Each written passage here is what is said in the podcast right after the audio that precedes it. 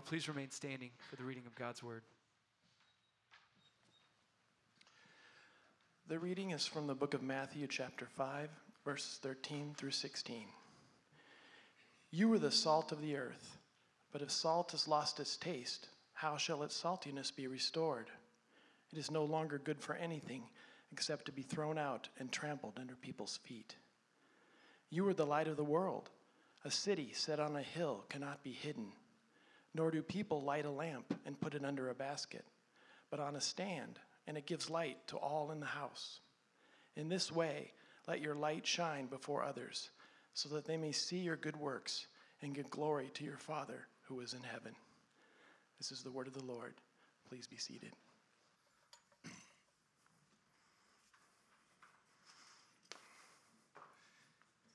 Thank you, Mark. Morning, Redemption. How y'all doing? Good. We are we are the blessed people. We are the people that don't own property up north, and so we don't have to go through the trouble of traveling up north on a holiday weekend. We get to stay here in Phoenix and go to church on Sunday morning. Aren't we the blessed people? Good. You guys were much more enthusiastic about it than the first service, I got to tell you. They were grumbling about that. So uh, I'm just going to jump right in. Uh, we are continuing in the Sermon on the Mount. Last week we started with verses 1 through 12, the Beatitudes. Uh, I think it's interesting that after the sermon last week, uh, somebody came up and said this to me, and I think this person got it. I thought it was awesome.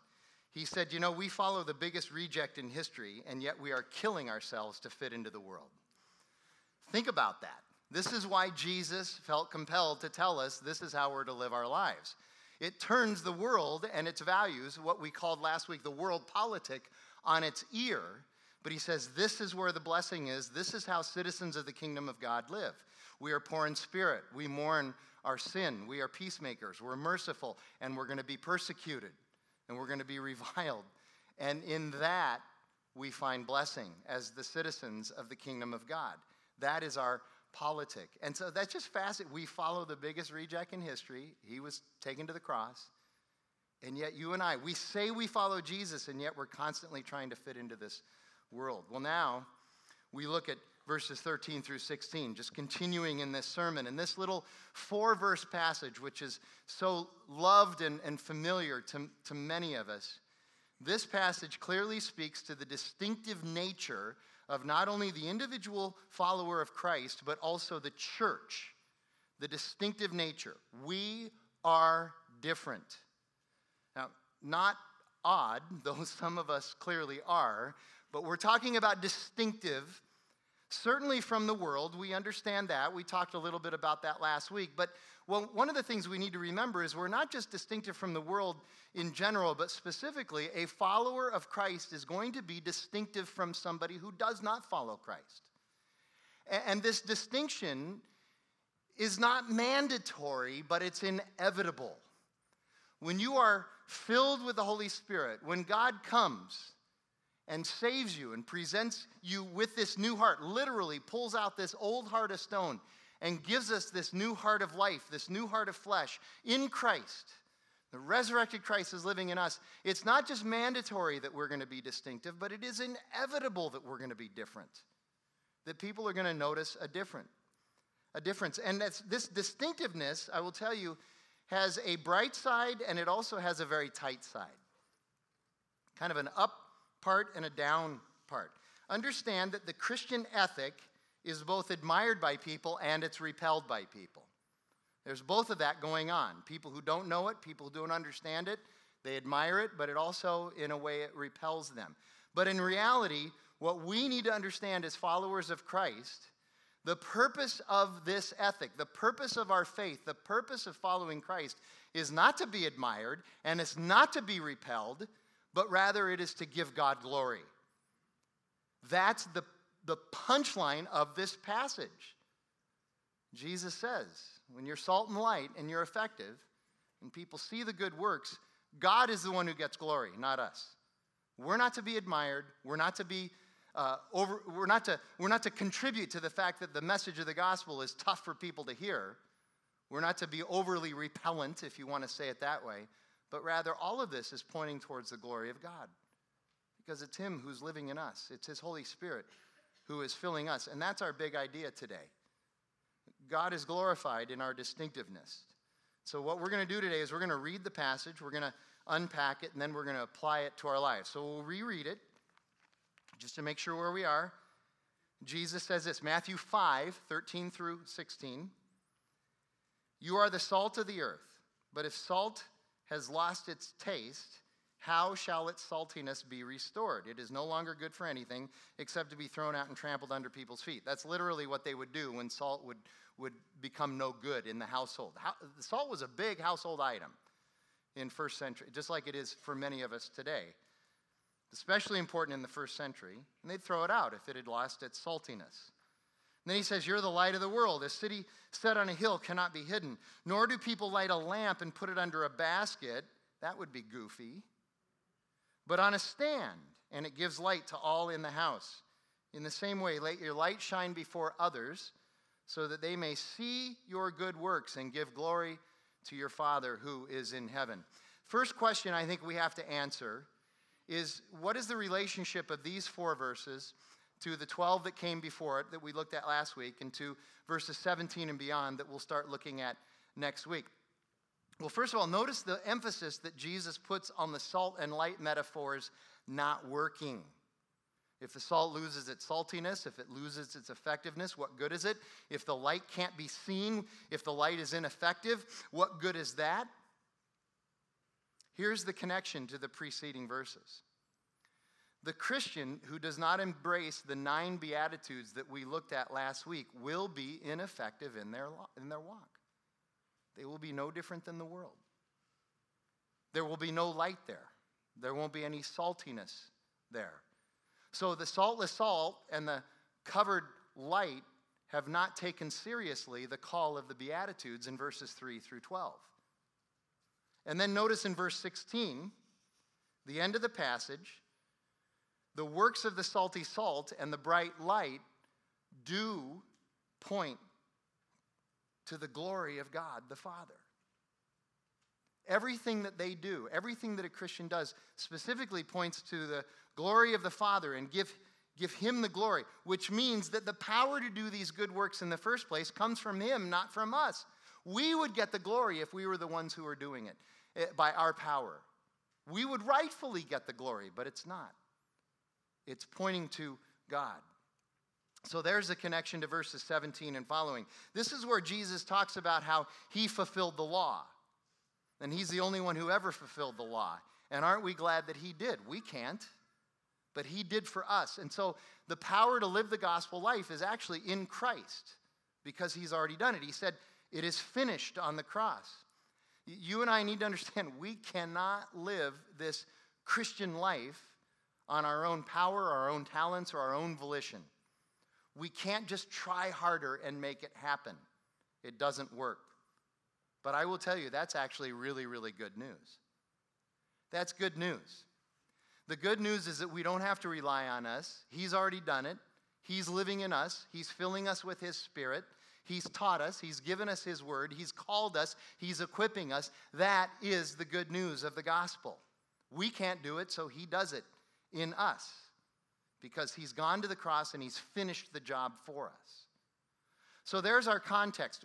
You, we need to we examine the Sermon on the Mount in bits and pieces, but we need to understand the Sermon on the Mount holistically. The Sermon on the Mount is not a fortune cookie without context. This is a major narrative theme that goes through this entire uh, three chapters. It's, it's a map of discipleship.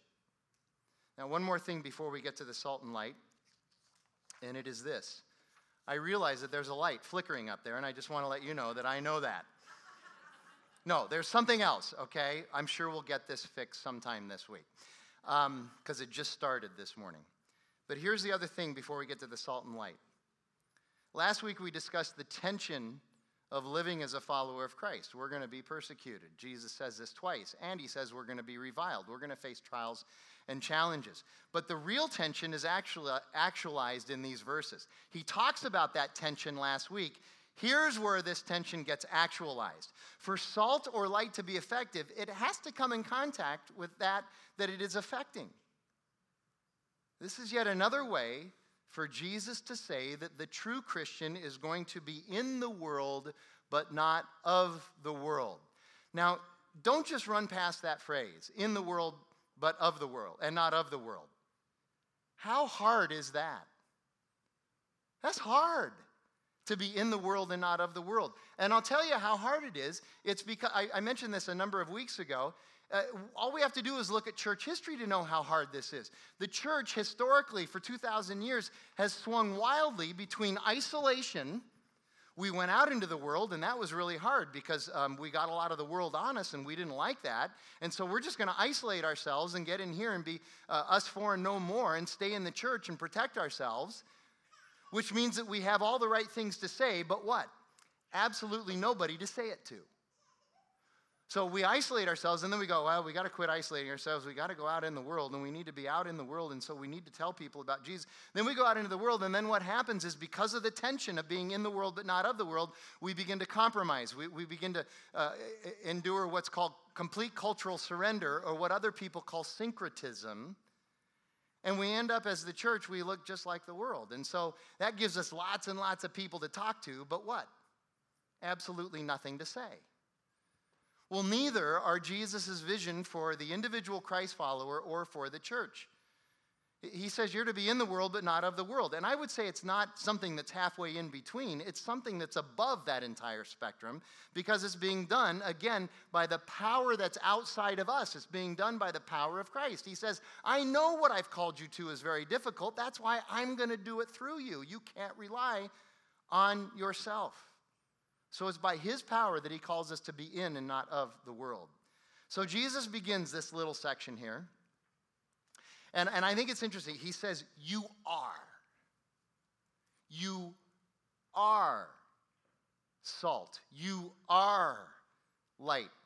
He doesn't say, You're in the process of becoming. He doesn't say, You will be someday.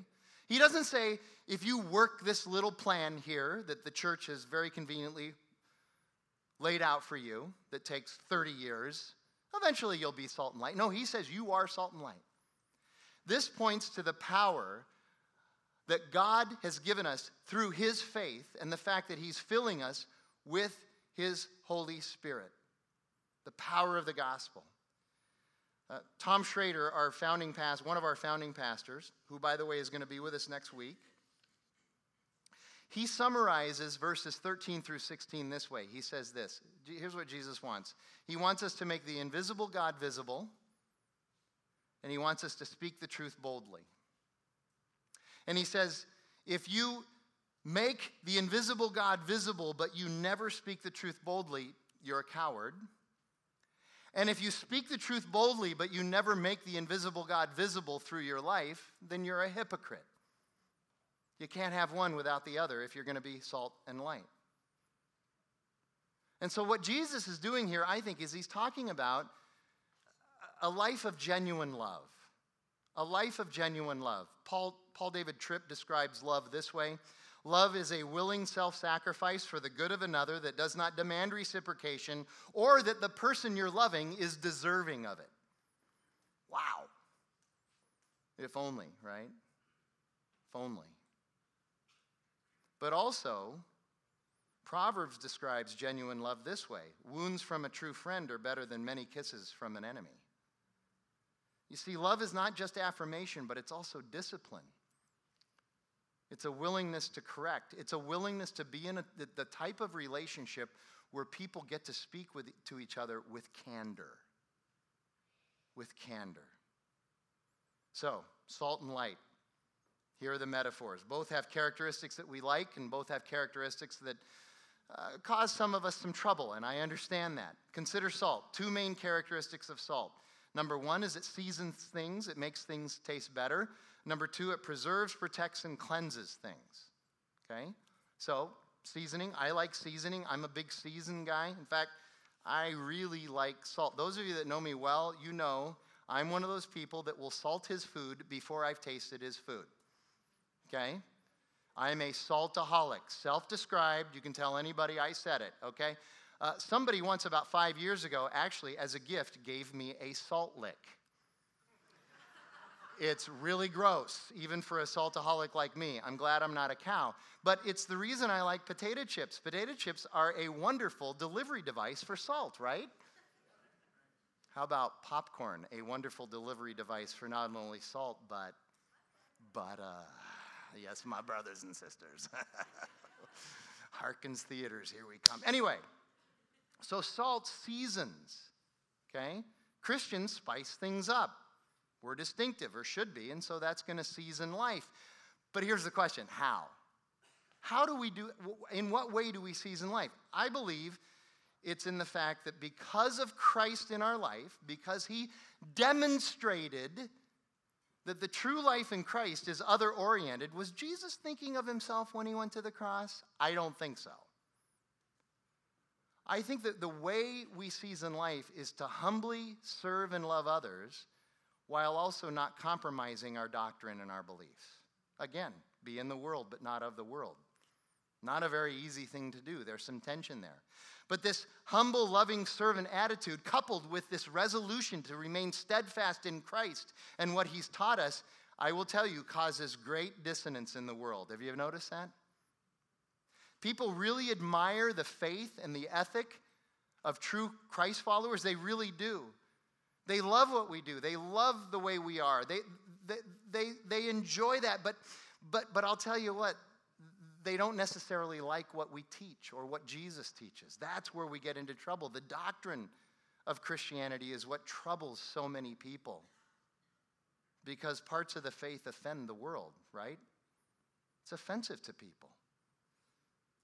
And so, what they want us to do is they want us to come to their side. They want us to say, you can, you can have that ethic in your life, but you can do it without believing what you believe about Jesus and his teaching. Come over here with us. Compromise your doctrine, but continue to be who you are. And my answer would be well, I can't. Without Jesus, I can't be this person. I can't do it. Look at it this way salt preserves and cleanses. You rub it on meat, kills the bacteria. You can also rub salt into a wound to help clean the bacteria out of that wound which in theory will help the wound heal faster. But how many of you love when you get a wound to run and rub salt in it? How many of you are like into that? Hurts, right? You see, the gospel's like that. It's true and it's good news, but it's a little bit painful at times because you got to tell people mm, you're lost without Jesus. You're a sinner. I know you think you're a really good person, but you're actually a sinner. And God looks at you and sees somebody who has fallen short of the glory of God. And without Christ, you're in big trouble. So, this is a good metaphor that Jesus uses in the salt. And another reason that Jesus uses this as a metaphor is because first century rabbis were actually famous for using salt as a symbol for wisdom. And so they would teach that the foolish person is somebody who has lost their salt.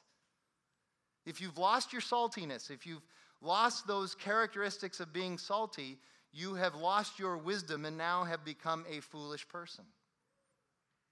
And then the last thing about salt, and I think this is critical, and I think I, I think this is really important. I, and I've been wrestling with this for a while. The idea that salt preserves, okay? So many have taught that because salt preserves, and Jesus uses this as a metaphor, it means that a Christian's call in the world is to preserve moral order in the world. That we're to go out and preserve moral order somehow in this world. I don't think that's what we're being called to do. I don't think that's what Jesus is saying here. I want you to think about this. If you've ever read Genesis 1, 2, and 3, which I highly recommend, very difficult to understand the rest of Scripture and the nature of humanity without understanding Genesis chapter 3. And it happens to come after 1 and 2, so you might as well read 1 and 2. All right? Very important to understand those three chapters. You get to Genesis chapter 3, and you discover that because of sin, human beings are fallen and everything has been corrupted. Sin is ruined, has corrupted, has tainted everything. And this corruption is comprehensive. It's not marginal, it's not a little. It doesn't just infect certain areas, it, it, it ruined everything, essentially. The way we say it is that, is that sin has, has ruined our relationship with God, certainly. You see that in Genesis 3. You also see the first thing in Genesis 3 after the uh, first sin is committed, you see that relationship with others is ruined. The first thing they do is they hide, hide themselves from each other. So sin breaks relationship with God, it breaks relationship with others. It also broke our relationship with, the, with creation. We are broken in our relationship with creation.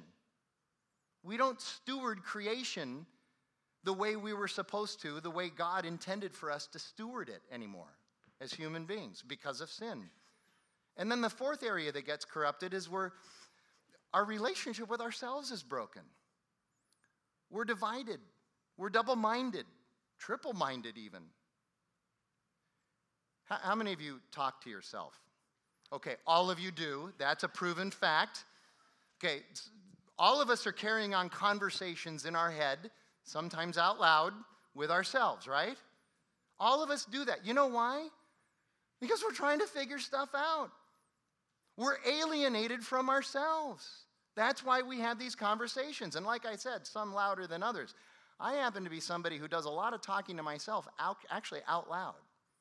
I try to do it when nobody's around, like in my car or in my closet at home. But Jackie's like a ninja, man. She'll sneak in there when I'm having a conversation with myself in the closet. She'll stand there and listen to me. I'll find her, it scares me. Who you talking to, Slick? Well, myself. I'm screwed up. Can I help it? I know you are, okay? Listen, listen. Scripture says, Jeremiah says, our hearts are wicked and deceptive above everything else. Who can understand them? We're divided in ourselves. We're alienated from ourselves. This is, this is the disorder of sin. This is how rampant this is. Are we really called to preserve moral order? Do we have that kind of power in the world to preserve moral order? Think about how Scripture just assumes everywhere there's moral disorder in the world. It just assumes that. I don't think Jesus has given us the assignment of trying to preserve moral order in the world because we can't. We can't. Now, lest some of you begin to tweet, blog, or Yelp that the pastor of Redemption Arcadia doesn't believe in morality. Hold on. That's not it at all. I'm just saying that I'm a realist. You and I cannot preserve the moral order of this world, and it's a waste of time to try because it's not our job, it's not our call. We can live that way in Christ. We can be influencers in our little community, but to just expect the world to follow in lockstep after us because we're Christians, have you noticed that that doesn't happen? Have you noticed that that just doesn't happen? Here's why. We're expecting people who don't know Christ, who are not filled with His Spirit, who do not have regenerated hearts, to live in a way that we think is best. How does that work? It doesn't.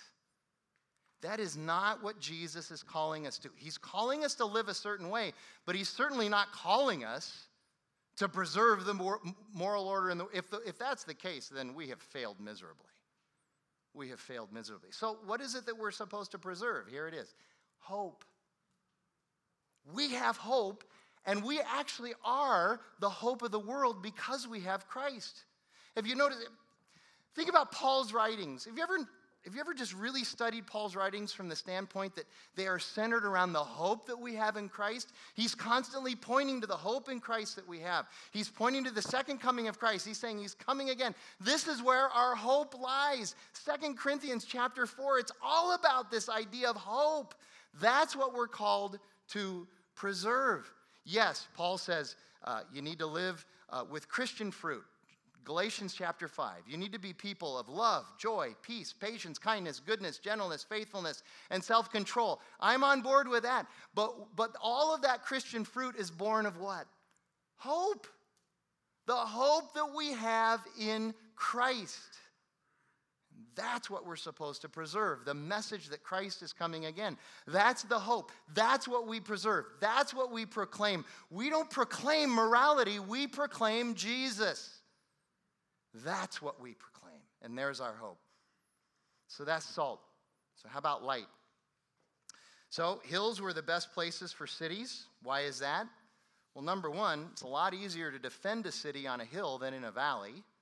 And number two, it's also easier to find a city on a hill if you're a traveler needing hospitality or lodging, or if you're a traveler traveling for business, as they did in the first century, looking for business. And so a city on a hill elevated makes the lights of the city shine brighter, however small that they were in the first century. And the other illustration that Jesus uses there, not just being on a hill, but also the light in the house, the common average first century Jewish home had one small lamp for the entire home, which was usually one room anyway. One small lamp. This was their technology of, of, of their day. One small lamp that would light the entire uh, house for uh, evening and early morning activities before the sun was available. And because it was just one small lamp, they would literally put it on an elevated shelf or stand in order to maximize the benefits of the light that would go out. So, as Christians, Jesus says, You and I don't hide in a corner of the world, and we don't hide under a basket. We come out in faith and live our life in Christ. That's the light, and that's the glory of God. And when the world sees our works, they know that it's not us, but it's God and we point to him and give him the glory. Even when somebody comes up and pats us on the back, we use that as an opportunity to point them to Jesus and make sure that he's the one who gets the glory. By the way, uh, as we were looking at this a couple weeks ago, somebody asked this question. I thought it was a great question. It kind of stopped me in my tracks and made me stop and think about it. Uh, uh, he said, Okay, so what are some of our baskets today that hide our light? Today. And, and I think that's a great question to consider, and, and you could come up with lots of others. I came up with two in the last couple of weeks that I think are pretty significant. This morning, while I was praying with Josh Prather, I actually came up with a third, which I'll share in a second. But here's my two. Number one, I think that our own self righteousness becomes a basket that hides the glory of God. And I'm not talking about people outside of the church. I'm talking about people who ought to know better, who are in church, who understand the gospel. When we get too full of ourselves and our own self righteousness, that becomes a basket that covers the light of God. And now we're not pointing things towards the Father, we're pointing things to ourselves. That's a basket. I'll tell you, here's another basket it's the church itself. Uh, the way many people kind of use church to, to run into but not be sent out of. We run into it on Sunday mornings and we do the Christian thing on Sunday morning, and then we kind of slink off to our car, and then we don't live in a gospel centered way in the marketplace through our work and through our relationships. So the church actually becomes, in a sense, a basket that we hide the light of the glory of God under. It ought not to be that way. So we got to be careful about that. We need to understand that we not only come to church, but then we are sent out. All of life is all for Jesus. We are gospel centered and what? Outward focused. And it should make a di- the gospel should make a difference to us in all of our lives, every segment of our lives. That third thing that I must have been praying in the Spirit, I'm telling you for this to happen because I just I was overcome by the fact that my own pride and arrogance becomes a basket for the gospel in my life. And I'm not talking about you. I'm not talking about you. I'm just sharing my own pride and arrogance can become a basket, and that ought not to be true either. Pride and arrogance hide the light of the gospel, probably more than anything. Probably more than anything. We need to be careful about our baskets. So we're a light and we're a city. The characteristics of light light reveals and it exposes. It reveals the truth and it reveals who God is, but it also exposes decay and it exposes foolishness. By the way, that whole idea of, uh, of exposing decay, aren't you glad that a dentist is really all about light when he goes into your mouth? You know, he's not doing it in darkness with those sharp, hey, let me just see what's going on in there, you know. He's got light because he wants to be very careful. He wants to find the decay and the trouble that's going on. It's the same thing. Light is also something that helps us to grow, helps encourage light. It's also energy, and light is also used as a, as a, as a way to measure things. So it's a measurement.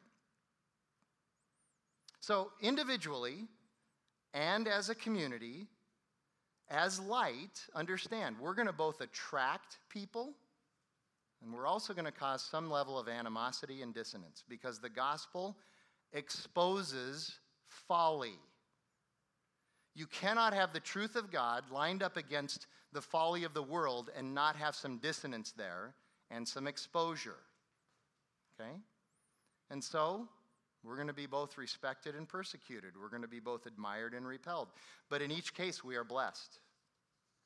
And why are we blessed? Jesus said it last week because we're living as citizens of the kingdom of God. And we may not be blessed right now, but we will certainly be blessed eventually. And most certainly, most assuredly, we will be blessed eternally. Let's also consider this concept that we are a city. Uh, there's a lot of yous in this passage. Jesus is saying you, you, you. In the Greek, it's actually the plural you, it's not an individual you. It's a plural you. Now, this doesn't mean that we don't live this individually, but what he's reminding us is that the Christian life is lived in community, in relationship. In fact, all of life is lived in community and relationship, really. In verse 14, he says, We are a city with a light. So our light shines as a community, our light shines as a body, the church. It's interesting. I, I read lots and lots of research in both theology and church world and then in the communication world as well. The most recent uh, research out of church world that I saw is this 78% of Americans who are Christians, who say they are Christians, so Americans who say, yeah, I'm a Christian, I'm a follower of Christ, 78% of them, nearly 8 in 10, say that they can be a Christian and never go to church. Mm, not according to Jesus, not according to Paul, not according to the author of Hebrews, not according to John, not according to not according to the entire New Testament. Life is lived in community. You understand, that's how we were created. Both Jesus and his word are clear. Christianity happens in community. Uh, again, research on the nature of humanity coming out of places like Stanford University, Johns Hopkins, University of Pennsylvania. Very recent research talks about how it's just human nature that we thrive better in relationship and, and in community rather than in, in isolation. And the reason this research is being done is because digital communication is, is encouraging us and leading us to be more and more isolated than ever before. And the researchers are saying it's not healthy. You know why? Because God created us in His image and in His likeness, and that means we were created for relationship and community. In Genesis 1, it says, God says, Let us, Father, Son, and Holy Spirit, God lives in relationship and community. Let us make man, human beings, in our image and after our likeness. We image God and reflect his likeness best when we are in relationship and in community, not in isolation. Martyn Lloyd-Jones, wonderful preacher from like the 40s, 50s, and 60s. At one point, it was presented to him. He said, they said, hey, you know, we have the ability technologically to record your sermons, eh, audio. We can record your sermons and make them available for other people to listen to. Do you know at first he, he vehemently resisted having his sermons recorded? Why is that? He, he resisted because he said that's not how God intended to have his word heard. He intended to have it heard in community. Now, he did say, he said, look, it's fine if you listen to a sermon in isolation alone. There is some benefit that you can gain from that. But the one thing that will not happen listening to a sermon in isolation is that you won't be with somebody else discussing how the word is pulling you more towards Christ, how the word is exposing your blind spots in the gospel so that you can discuss those and you can see those in each other. It's iron sharpening iron. The best way to process and to hear and to inculcate God's word into our lives is in community and in relationship. Now, listen, I listen to podcasts, I love doing that. I think that's really helpful. But if you're not in community while also processing God's word, you're missing out. And I know, I know, I hear this all the time. But Frank, community is hard. People are a load. Do you know that there are other people saying that about you? I know it's hard. I know it's hard. When iron sharpens iron, you don't think there's some friction and some tension going on there? That's the point. But it's also what advances us. If I'm just listening and studying God's word by myself, I am not getting the full benefit of the community speaking into my life and speaking God's word into me. Flesh on flesh, that's the way it's supposed to be done. Jones says this a sermon is not a product, it's a participation. It's a participation. We were created in God's image. That means we were created for relationship. So, let's wrap this thing up. How are we specifically, tangibly salt and light in the world? Besides the idea of proclaiming the hope that we have in Christ, besides that, how are we tangibly and specifically salt and light? I would suggest to you it is this is the baseline for it. We need to put others first. That's the call of the Christian ethic. Put others first. I said this earlier. Was Christ putting himself first when he went to the cross? Absolutely not. He was putting us first, man. He becomes not only our Savior and our Lord, but he also becomes our example of the, of the fact that we need to be putting others first in our life. Uh, towards the end of September, I'm going to be doing a five week, midweek study in the book of Ruth, the Old Testament book of Ruth. If you've read or studied Ruth uh, at all, you understand that the theme of that book seems to be that because of God, you and I need to put others first in our life. That's what Boaz does, that's what Ruth does, just over and over, people putting others first. That's what that book is about. In the New Testament, Paul writes to the church at Philippi and in chapter 2, he says this Do nothing, not one thing, out of selfish ambition or vain conceit. Don't put yourself first, but in humility, consider everyone else better than yourself.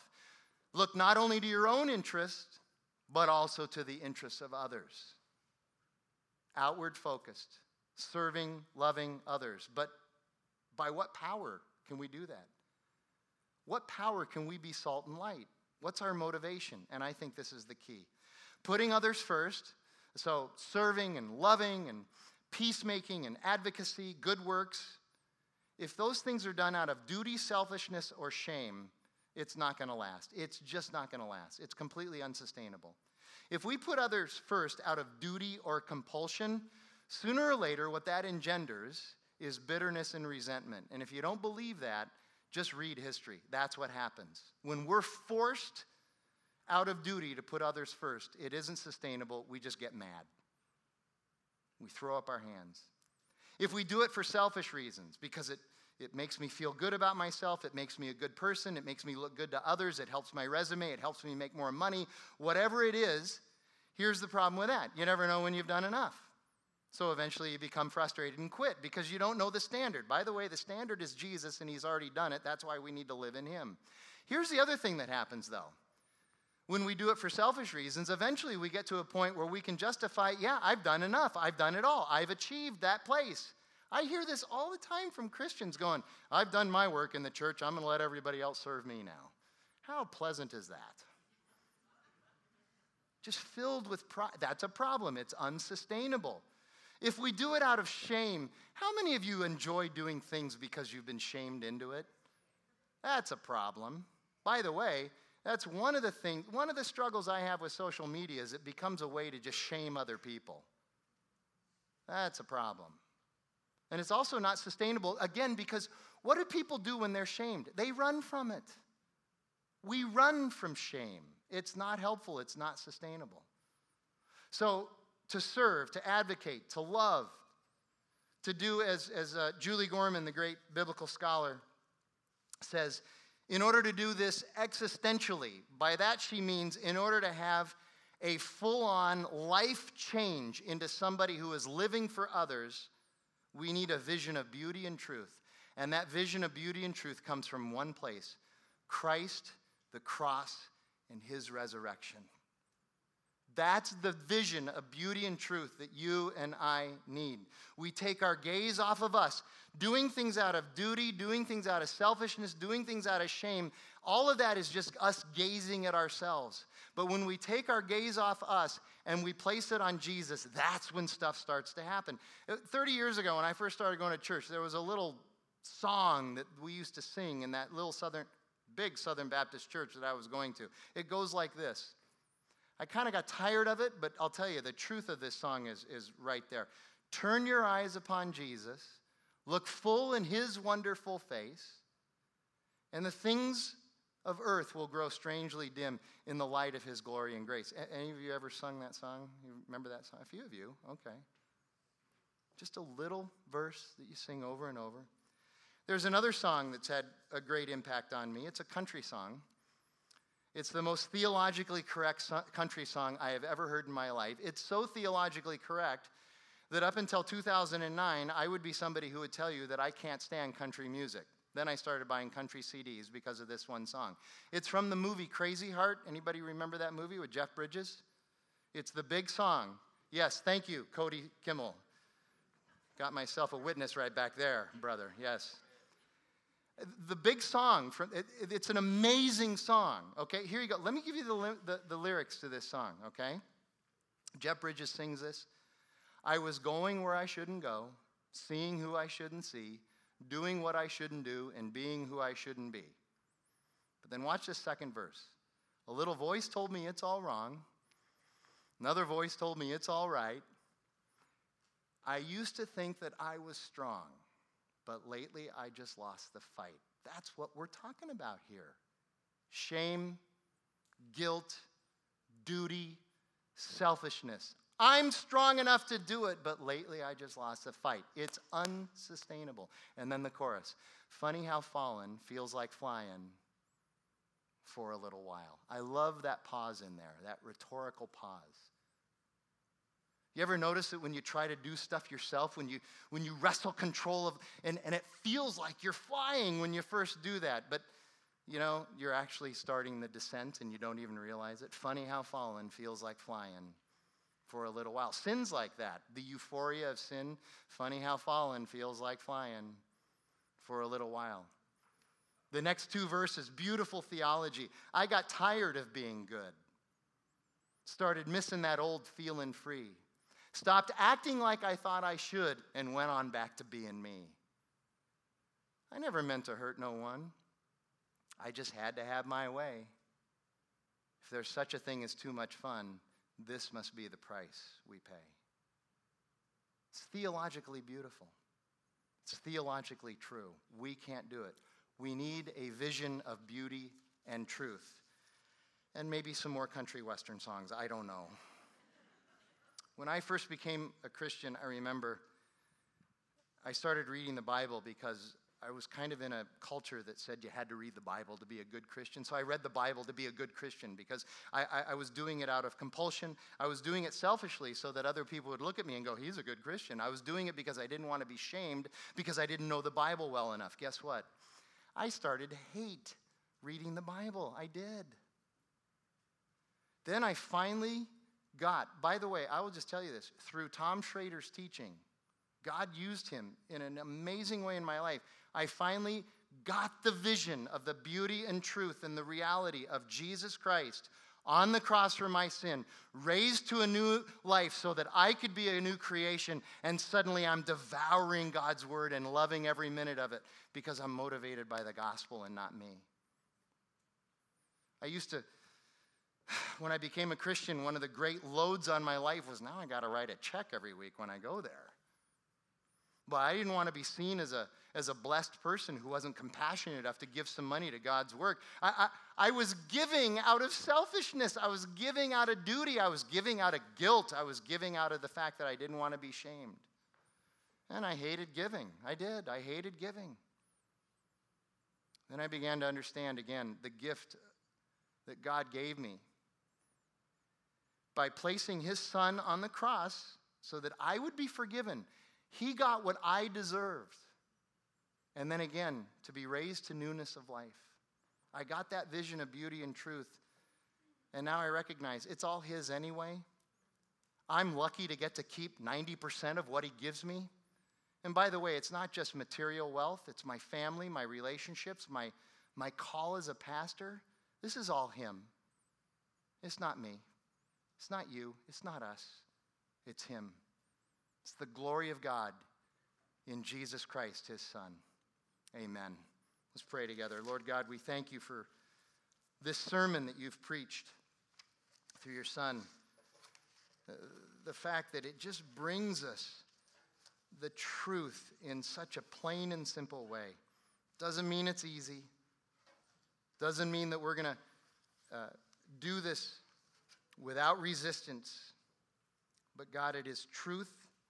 It is where the, the kingdom of God has its citizens, and it is where we are blessed. And so, God, I pray, I pray that we would be given your power to live this life that you've called us to. We ask this in Jesus' name. Amen. Come to this time where